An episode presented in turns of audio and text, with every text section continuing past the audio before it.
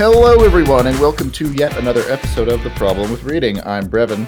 I'm Stephen. And we are Samless. Once again, tragedy strikes, and it is merely us two boys here to keep you company today. But this is long overdue, Stephen. We have taken our sweet time, haven't we? It has been far too long. Both Brevin and I are exiting the trenches of grad school spring semester, and I'm personally very glad to be out and back on the podcast. It is quite a relief, although I think we've chatted about this a bit, which is just to say, as in my case, it's because I'm working and also doing school at the same time, full time. And in your case, it's because you're doing physics and math like a madman. But you really do get in this vibe or this mode of 14-hour work days where you're just on all the time. And now with the possibility of the stuff in the evening going away where I have to go read for class the next day or write a paper or whatever, I'm like, I don't know what to do with myself. I'm not sure what I'm going to do with all that time. But I sort of can't, without the external pressure, I can't imagine I will do anything productive. Yeah, no, it really is fascinating. I guess two thoughts on that. First, there is something very Walker Percy-esque about the, all of a sudden there's nothing left. It's his problem of reentry. So you've transcended, and now you're coming back in. And what do you do? How do you do that? It's not exactly that, because he was more talking about some sort of transcendent experience that has kind of elevated you and made you be able to see the world differently. Whereas this is just more, we have lots more free time. But at the same time, there is something about that operating at just peak efficiency, just really, really crushing whatever topic, whatever area you're studying. Mm-hmm. And then it's all over. You walk home. And there's no incentive system. There's no mm-hmm. deliverables. There's no reason to be your maximalist self, which is also, I know you're not the biggest fan of Jordan Peterson, Stephen, but there is something that I've heard him say at some point, which is, you want to find meaning in life, go adopt as much responsibility as possible and fulfill it. And that is sort of, in terms of adopting as much responsibility as possible, you are trying to understand theoretical physics waves and another nonsense. And that is quite a bit of responsibility. That's a lot asking you to rise to the occasion. And we mm-hmm. surprise ourselves when we force ourselves to do as much as we can. No, I think he's absolutely spot on with that. The idea that if you want meaning in your life, sitting around playing video games is not the way to do it. Go on an adventure. Go find meaning. Go adopt responsibility. Just like you said. For what it's worth, my attitude towards Peterson is, I think, I want to say similar to your attitude towards C.S. Lewis, in that he's fine, he's great, he just hasn't contributed anything new. And unlike C.S. Lewis, I just really can't stand Peterson fans. That is fair. I guess now including yourself. So great. Good job. Boo. No, I would not consider myself a Peterson head. And I will agree that the worst of them are not a good look, much like any cult. That's true. Cult of personality. Every single time I listen to anything Peterson, the next week, my entire YouTube feed is just filled with this is why you should be an alpha male or whatever. It's just I don't want this. I just wanted to hear what his thoughts were on this. And no, Stephen, the new thing is you need to be a sigma male. Sigma male. Yes. But also if you listen to Peterson and, would get off your lazy butt, you wouldn't be watching YouTube videos, so it wouldn't matter to you anyway. So I think we see who's really at fault here. That's actually a solid point. But speaking of being at fault, what are you drinking right now? I am drinking some coffee with cream and honey, which is it remains to this day my favorite combination. Coffee with cream, fine. Coffee, fine. Coffee with cream and honey. Oh, that's good stuff. Did you ever read the Rangers Apprentice series? I didn't know. That was a series I never got into. Yeah, I read actually almost all of them, except for the last ones where the main characters get old and sad and their love interests die and stuff. But but I read pretty much all of them, and I if I don't miss my guess, a reoccurring thing in those is the Rangers drink coffee, which is this. It's medieval England setting sort of, but surprisingly cosmopolitan in terms of the degree to which they're able to get to, they end up in the equivalent of Japan, which in medieval England is not going to happen, but whatever, it's fine. But one reoccurring thing, if I recall, is coffee, which the main characters drink all the time, is this mysterious, crazy thing. Oh, you weirdos, what is this drink you're drinking? It tastes horrible. But they put honey in it. And that's always seemed super weird to me. But now that you've affirmed that, I might need to try like cream and honey just sometime, because I've never tried it, but it sounds interesting. No, it's excellent. I'm actually not sure. I think I've only had coffee with honey, no cream, once or twice, but I don't recall it actually agreeing all that well with me. It's some combination of the cream and honey. Maybe it's something Old Testament, land flowing with milk and honey. Like maybe that's the golden zone right there. Yeah, that's what I was going to say. Like the good book doesn't say the land is overflowing with, almond milk and corn syrup. It says milk and honey. So, that might be a bit of a indication of the best way to go. Which, on a side note, almond milk in coffee, I hate it. It's awful. I have tried it multiple times, like over Lent when we, milk's off the table. My church would oftentimes have almond milk, and I would try over and over, like, no, I'm guessing I just had some bad almond milk or whatever. No, it's gross. I can't stand it. See, I don't hate it. The almond and oat milk. But no, oat milk. I don't love for whatever reason, which I may have just never not had, or I may have never had good oat milk, but like coconut milk substitute, almond milk substitute, I don't mind, because I normally just drink my coffee black. The hint of like the coconut or the almond, I really don't mind. Oh yeah, what are you drinking? Yeah, it's a fair question.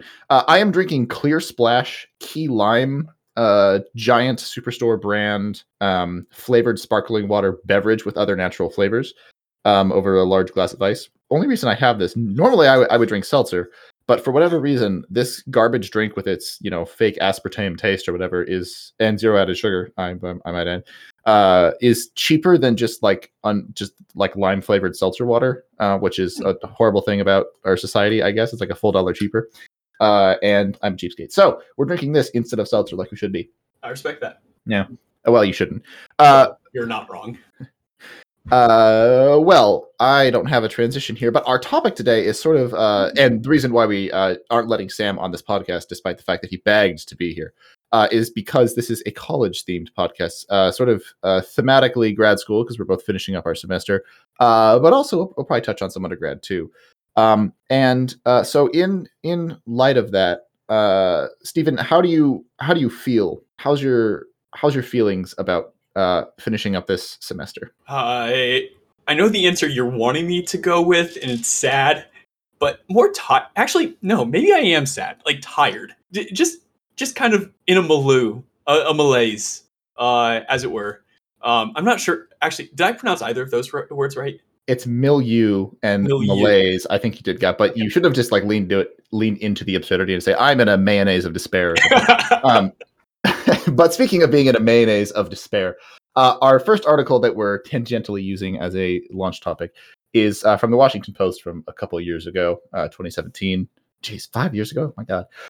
And it's called, There's Such a Thing as Post-Graduation Depression. I know, I had it. And we mostly just want to use that as a launching off point, but the article just more or less goes into all of the stressors that come on people, specifically after undergrad is the context for this article. And coming out of it, how students are leaving sort of, like we're saying, this place of external motivation. Undergraduate students are leaving college, which, if it was a positive experience, is as the article says, it's a cocoon of sorts. You have friends, you have teachers, you have mentors, you have, infinite potentiality. That isn't really fully manifested, but you're just, you're a beautiful little sunspot and you can do anything that you want. But then once you leave that, you often go back to, your previous hometown, or if you stay where your college was, then half of your friends go back to their hometowns, or maybe, you go to a new city and you have to start a whole new life there, and you lose so much of this experience that you've been used to, which can cause a lot of psychological distress on people. And it's apparently more and more common thing, going from this maximal community, sort of maximal, to be somewhat cynical, sort of LARPing as a rich person or as landed gentry, to go from that back to being a normal person can be quite the shock and quite the sad one. Yeah, it really is a fascinating article. And first, with the title, I actually missed that it was the Washington Post. I totally expected like a BuzzFeed sort of thing, or BuzzFeed adjacent. That's just what the title seemed to be. But I think it is touching on an important topic. And I mean, I certainly remember when I graduated undergrad, I remember just being absolutely a wreck. And to an extent, I knew what was coming because I had interned the previous year or the previous summer for my junior to senior year in Fargo. And lived on my own. I had some friends, some fellow intern friends that were actually pretty cool, and I'm still in contact with one of them. But still realizing that even that community, which was a pretty tight knit one, I mean, we got lunches every day, we hung out most weekends.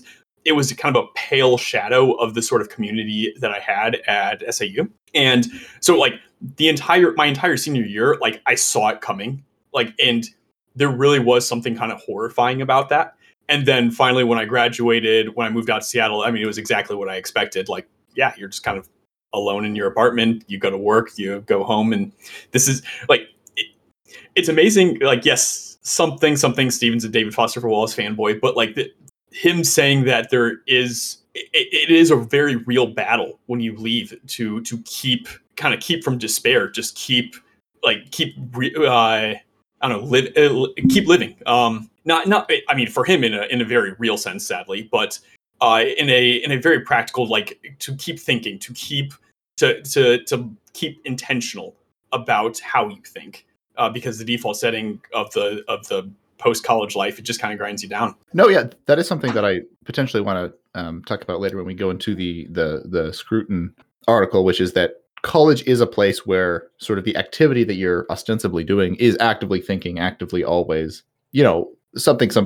There's politics on campus too. Politics hardened over the course of your time on campus, but especially post-college, it seems like a trend among probably more acquaintances of mine than close friends or anything, but some friends too, where there is not so much that people keep thinking out their positions and their views on life, but just sort of a regression back towards whatever, like, you know, sort of default cultural, for lack of a better term, you know, mainstream media, you know, just sort of default college grad viewpoints on things. It's just sort of, for lack of a better term, boring, but mostly just like it's no thought behind it. It's the perspective that you end up when you're ground down and you just need to give an answer to whatever's most readily already at hand. No, that's actually really spot on, because two thoughts mainly come to mind on that. The first, one of the best things about undergrad, and granted, I went to a fairly conservative school, but even so, like there were a fairly wide spectrum of political beliefs amongst the students and faculty.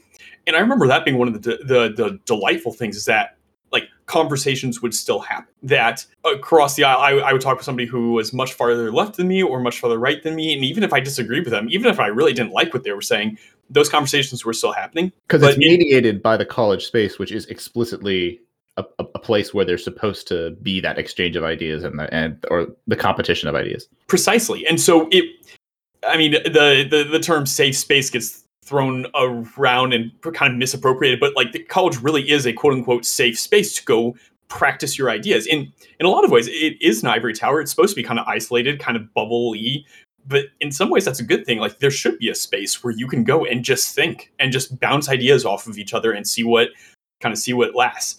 And then the second one, to your point on kind of people defaulting to whatever is easiest, whatever political sensibility is easiest, whatever is fed to them from CNN or Fox or what have you. That's spot on. Jacques Ellul's propaganda.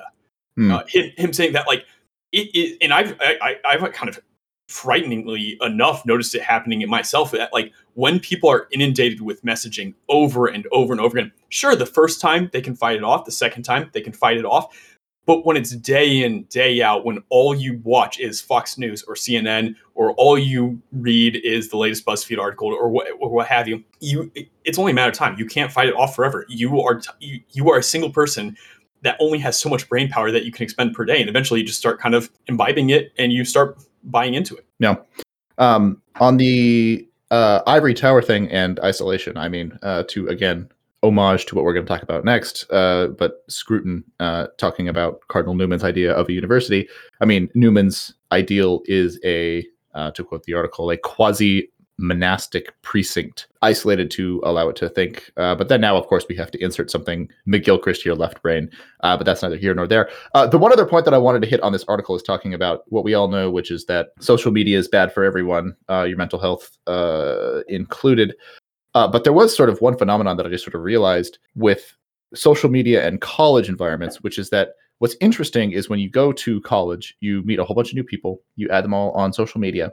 And for a short period of time, and I don't, probably pretty accurate to say for a normal person, different than the rest of your life, everyone you are interacting with and seeing post on social media, you are also interacting with in person on a daily basis, which is a fascinating dynamic that then instantly goes away once you graduate. And suddenly there's gaps in between you and everyone. There's no more connection between the physical person and the online person. And I'm not quite sure what to make of that, except for that almost seems like the one environment, I guess, in which social media is almost, or could be, like a value add, almost like more of a public forum with people still sort of vaguely coming in and out of it physically, as opposed to once you're all in different towns and then it's just like a shouting board instead. No, I actually really like that, as social media strikes me as a very left-brained idea of what socializing should be like. It is very clean. It is very words-oriented. It is very, I will say my thing, you will say your thing, and there's no implicit. It's all explicit. And as such, on its own, it's quite horrible. But in a sort of integrated community where there is still the non-abstract, there is still the encountering of the other, that is actually what you said, a value add. This is something that can contribute, is because this allows you to get to know people more in a different sphere, which is a little bit easier for you to articulate your ideas by typing them out rather than trying to kind of ad hoc in the moment articulate them. So actually, I totally buy that. And that does lead me to one of the thoughts I had around one of the reasons why post-college depression is a thing, is that I have to wonder, 100 years ago, 200 years ago, would post-college depression be a thing? If we could kind of magically teleport the institution we know as college back then with integrated communities, if that this would still be kind of the horrifying post-college depression, because I have to imagine that the main loss or the main sadness isn't just LARPing as a rich person, though there is something to that. I mean, you are dropping hundreds of thousands of dollars, potentially. I mean, you're dropping a fair amount of money to go not have to worry about money for 4 years, and then the real practicalities of life set in, and something David Foster Wallace, this is water.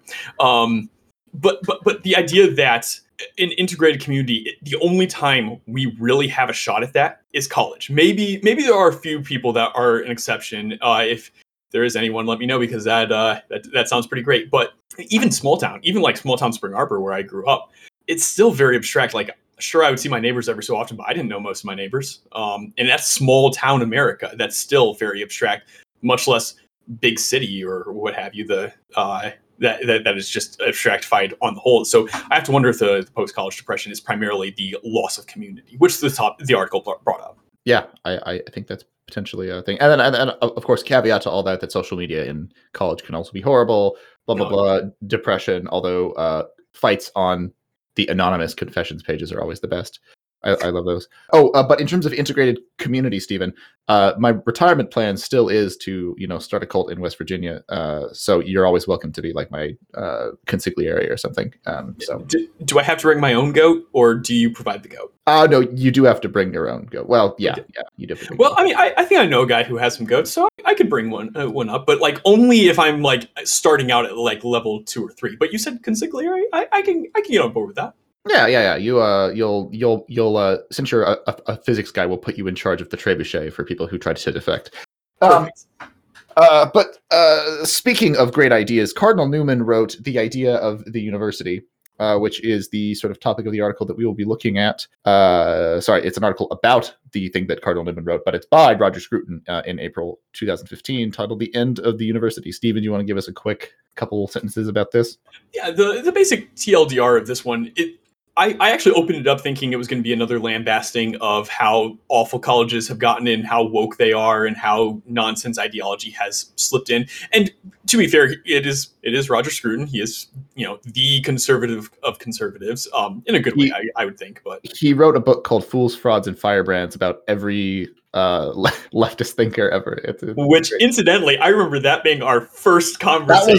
That was our first conversation. And you liked Sartre, and I was like, but he's a bad man, because I was reading Scruton at the time. Which, yep. I mean, I don't think I even said, like, I liked Sartre. It was just more like, yeah, his idea of, like, radical responsibility I really like, which I stand by the way. Listen, you can say that, but he was either a fool, fraud, or firebrand. I don't remember what section he was in. It's a bad opinion. Oh, you sure showed me. Oh, man, what a time. What a time. Yeah, my God. Yeah. That was just pause for a second. That would have been sophomore year, so I guess that was... That was 27 years ago? 7 years ago? Jeez Louise, man. 6 or 7 years ago? Oh, my God. Yeah, no, because I graduated 2015, moved out to Seattle, and then you visited. Yeah. And I remember we were driving in your car, I think maybe to your house, or like you were helping her move something. Anyway, wow. Okay. Jeez. Carry on. That's a kickback. He actually wrote this article that same year. Oh, fascinating. Yeah, look at that. Oh, no kidding. Okay. So he certainly does have some of the bad ideology slipping in, but his main thrust in this was actually kind of a pondering of what the point of university is, riffing on Newman. And the idea is that universities used to be these, as Brevin said, quasi-monastic situations or setups where people would come in, they would study ideas for their own sake. You would go in, you would learn math, you would learn theology, you would learn poetry, you would learn the classics, you would learn Greek, you would learn Latin. None of this was really to get a job.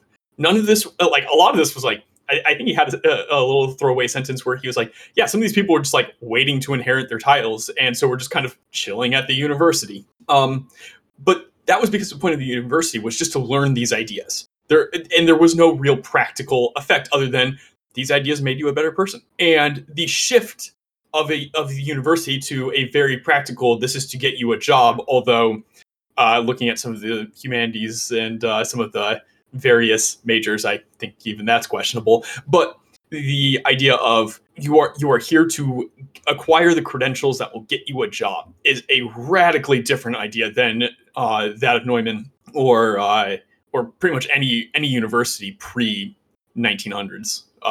Maybe during the like post enlightenment. Well, no, he even says enlightenment, even the enlightenment thinking, which was a shift to more practical ideas. Even then, it just encouraged the flourishing ideas. You didn't need this to get a job. So I actually found it a really fascinating study in what is the point of university is. And to be fair, is there any point that the modern university has?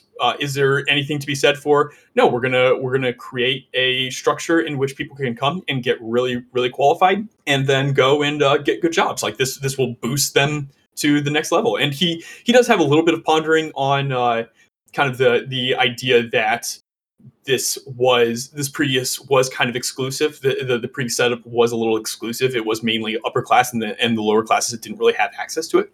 And it seemed that he kind of threw that away, and so I wouldn't mind us talking about that a little bit more. But on the whole, I thought it was a great kind of pondering of what exactly the idea of university is, where we were, where we're at now, and kind of how to fix it. Yeah. So I don't know, Brevin, what did you think? Yeah, well, just briefly to the question of, you know, like colleges being more open and like, you know, people from lower classes being allowed to enter, peasants reading, enough said. You got a point there. No.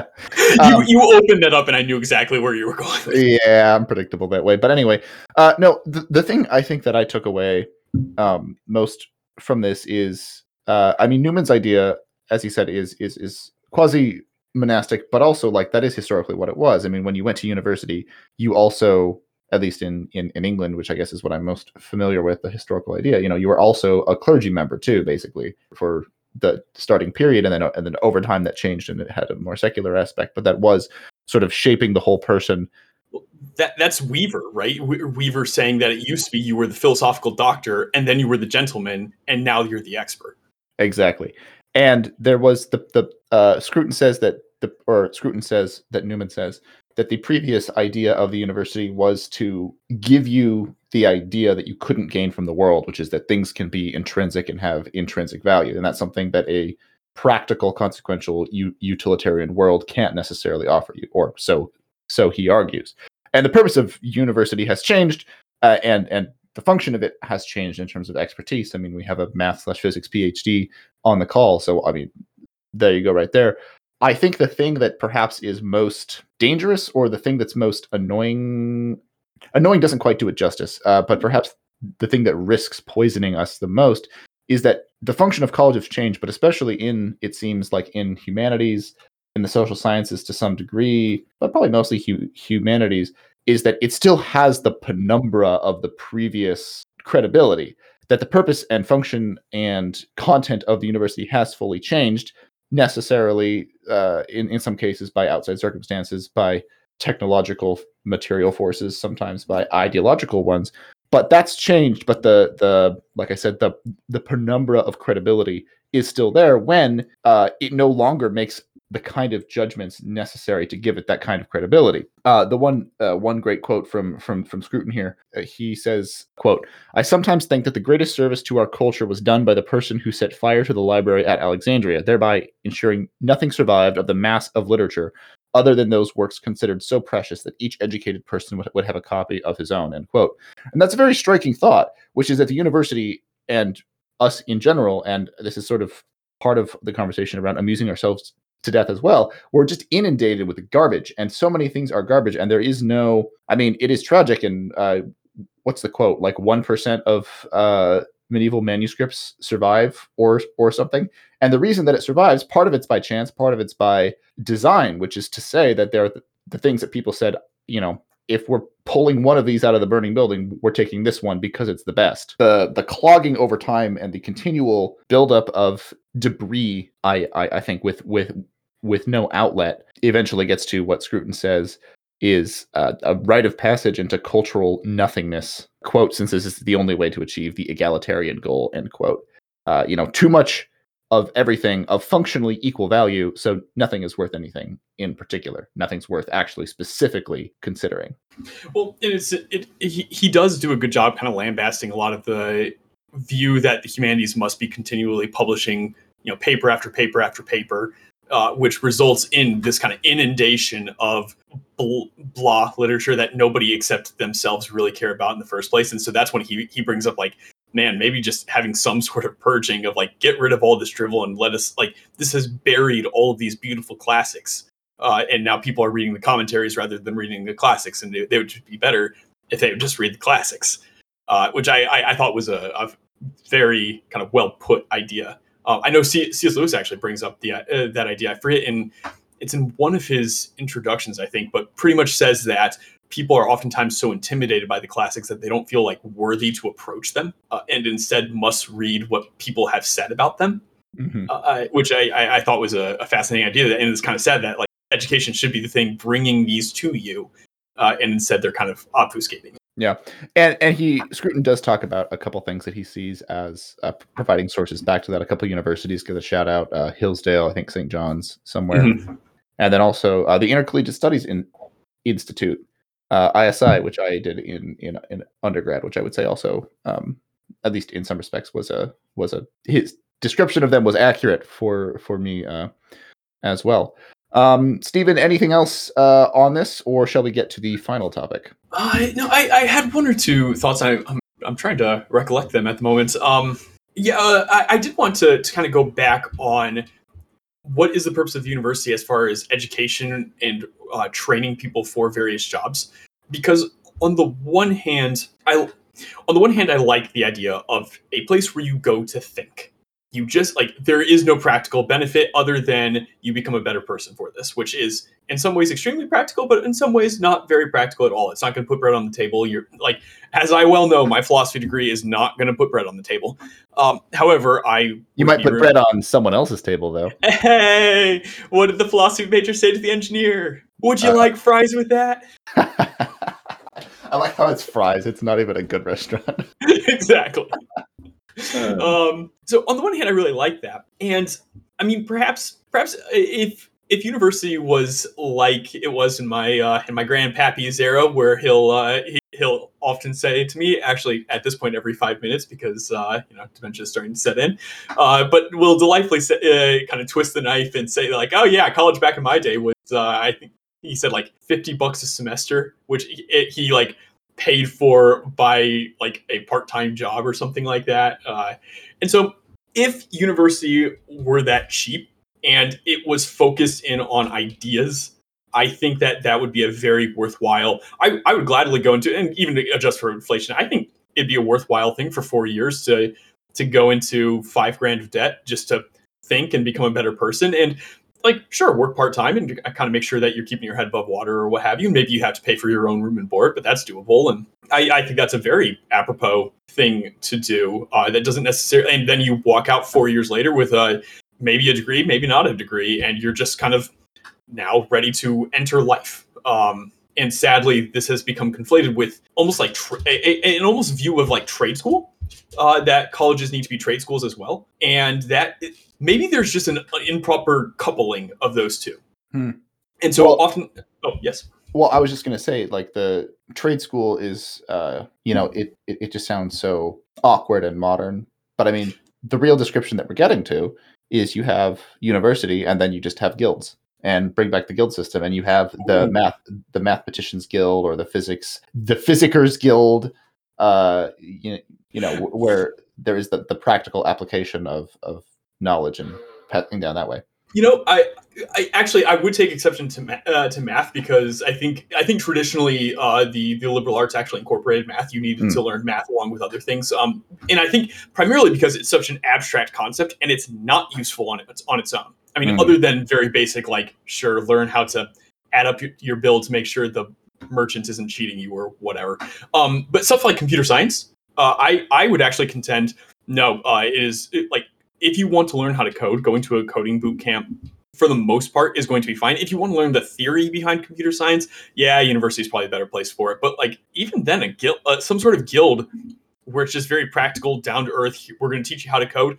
Yeah, I think it'd be far better. And so maybe we've just unfortunately coupled these two, the idea of university and the idea of guild, and we really should not have coupled. Bring back guilds. That's the final conclusion here. In fact. Also, incidentally, Newman, I keep like having to do a double take, because he's also, there's another famous mathematician named Newman. And like he does a lot with partial differential equations, and there's a boundary condition named after him. And so I've gotten very used to seeing Newman in a very different context. Very nice.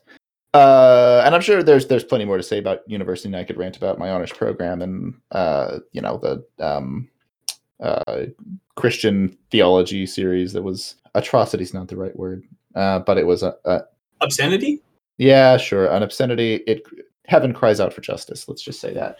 But let's get to the final section, and I'm sure Sam will make us talk about college on the next podcast, probably, because he's going to feel left out. Sam. So this is a game, which is just a brief game. And so, Stephen, you're just going to need to provide me with a rating for these best college graduation gifts of 2022.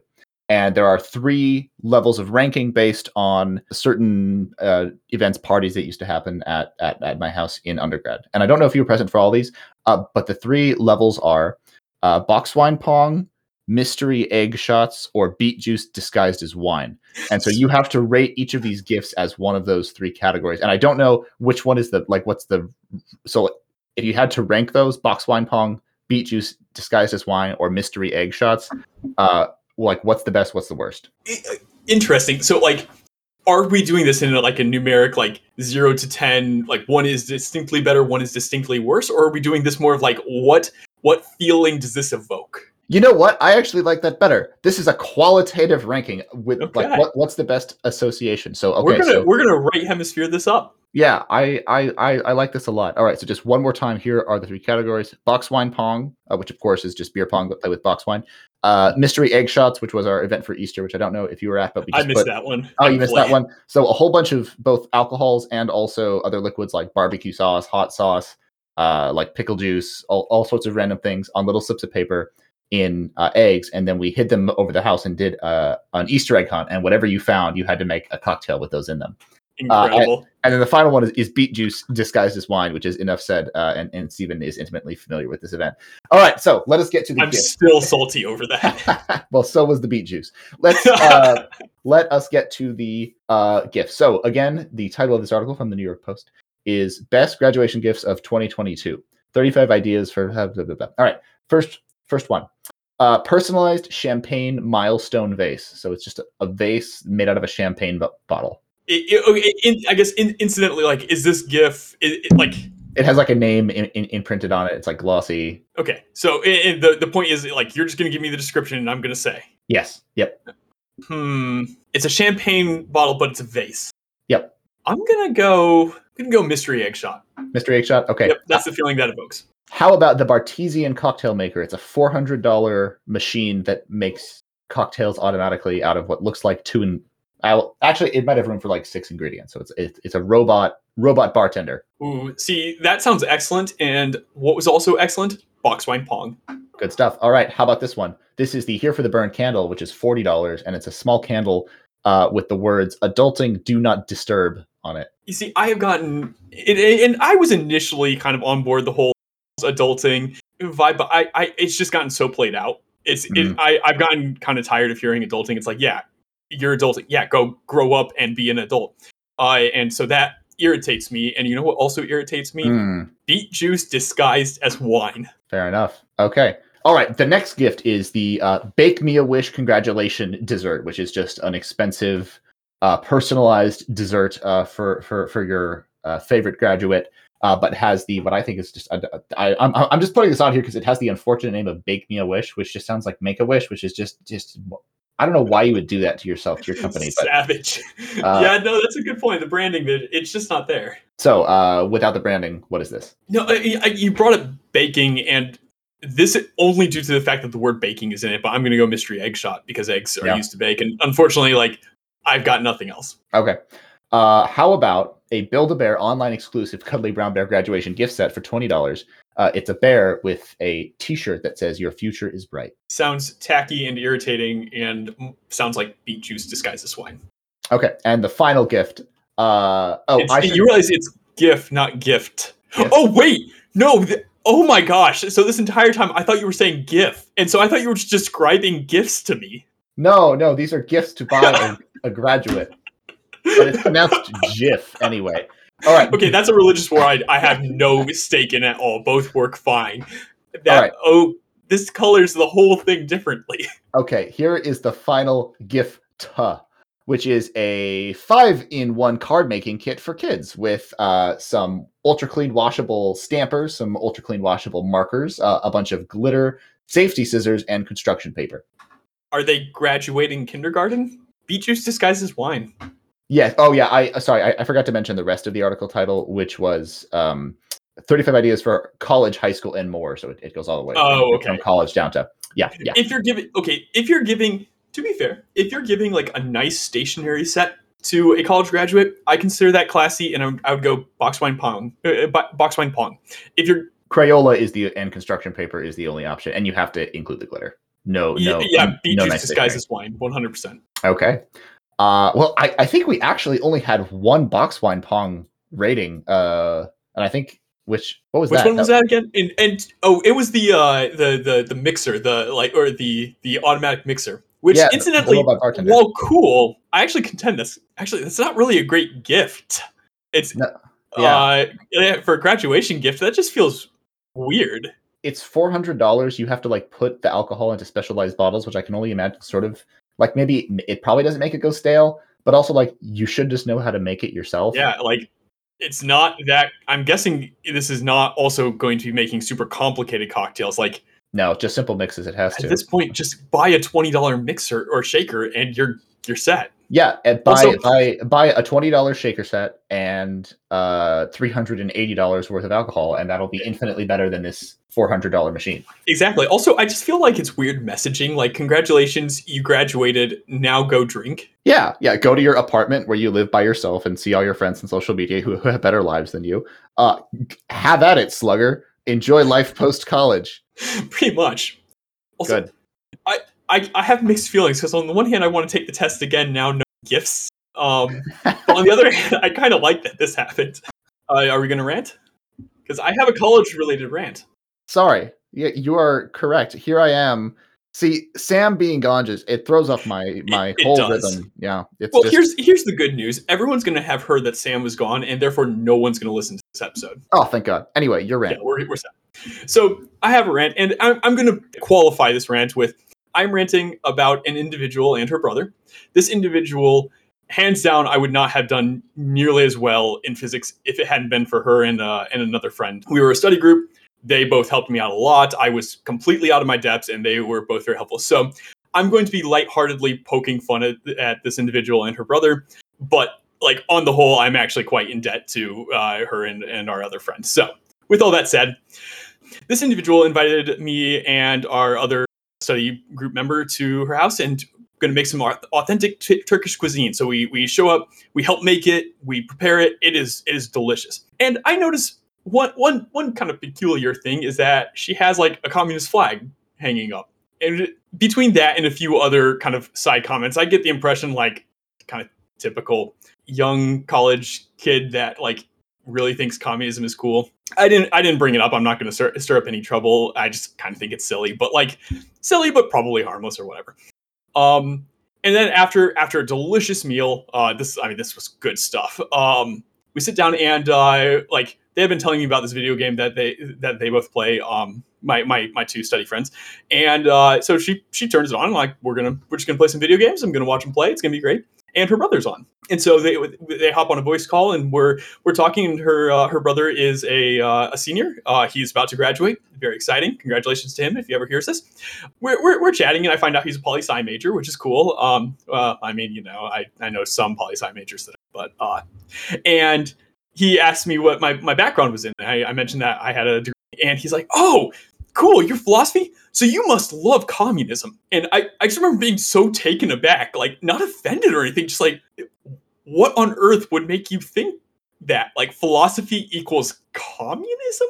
I just don't understand. That's like me saying, "Oh, you like psychology? You must like, I don't know, like you must like The Lighthouse." Crypto anarchist. Yeah, it's like, what does that have to do with anything? And I kind of lightheartedly chuckle. I'm like, not really. He's like, "Oh, why not?" I was like, I'm not a huge fan of gulags. And both he and his sister kind of both groan and like, "No, that's not fair. You're not." And I'm like, okay, fine. Good faith.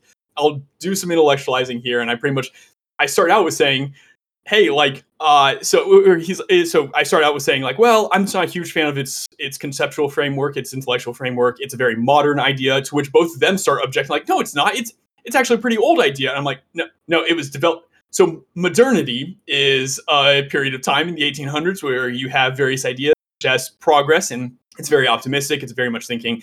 And have you heard of the Hegelian dialectic? Okay, you have your poli-sci major? How? Okay. And like had to kind of explain like, okay, so this is modernity, this is post-modernity, this is post-post-modernity. I think that a lot of the horrors of World War II led up by modernism. I'm just very skeptical of anything that is modern, and pretty much had a very brief conversation around that. And all of that to say, it was a very amusing story. Obviously, well-meaning kid. He's going to be fine. But the main issue is like, what sort of things are being taught at universities where you just associate philosophy with communism?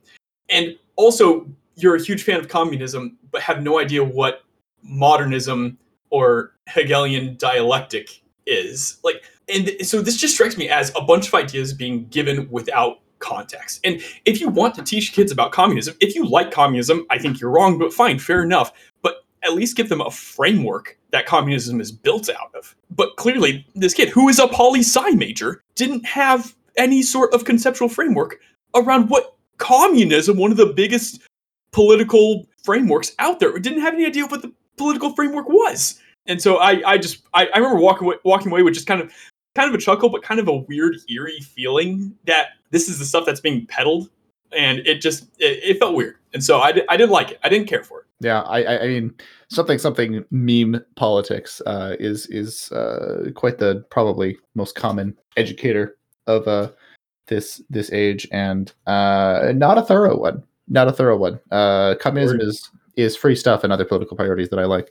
But speaking of the working class, I guess, or at least labor well done, I recently moved into a relatively new condo. Well, it's new for me, not new for the person who previously lived there, but condo. And we had the floors redone to be just some wood, budgeted as best we could, but got some wood floors in. They're pretty nice. I'm very happy with it. Much better than carpet. Carpet floors are garbage.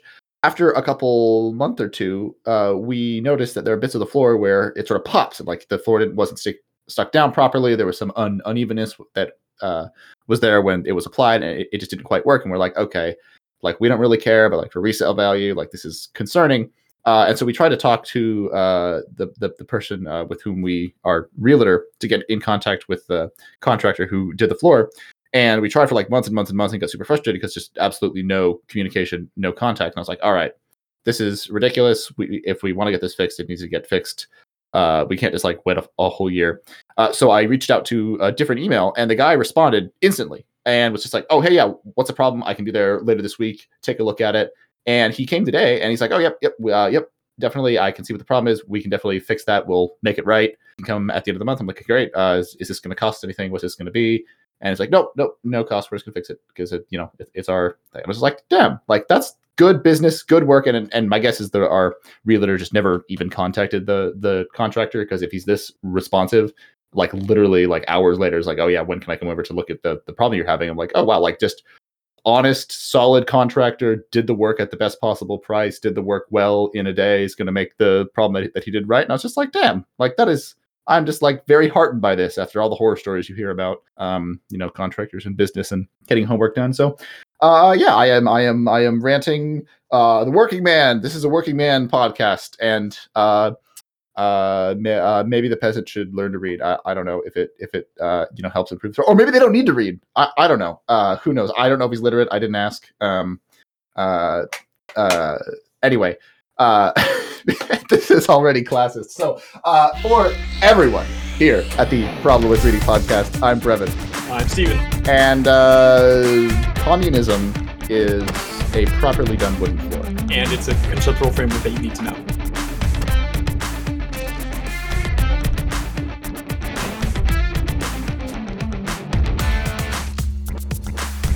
And I rate that mystery egg shots flailing. Anyway. That was a good one.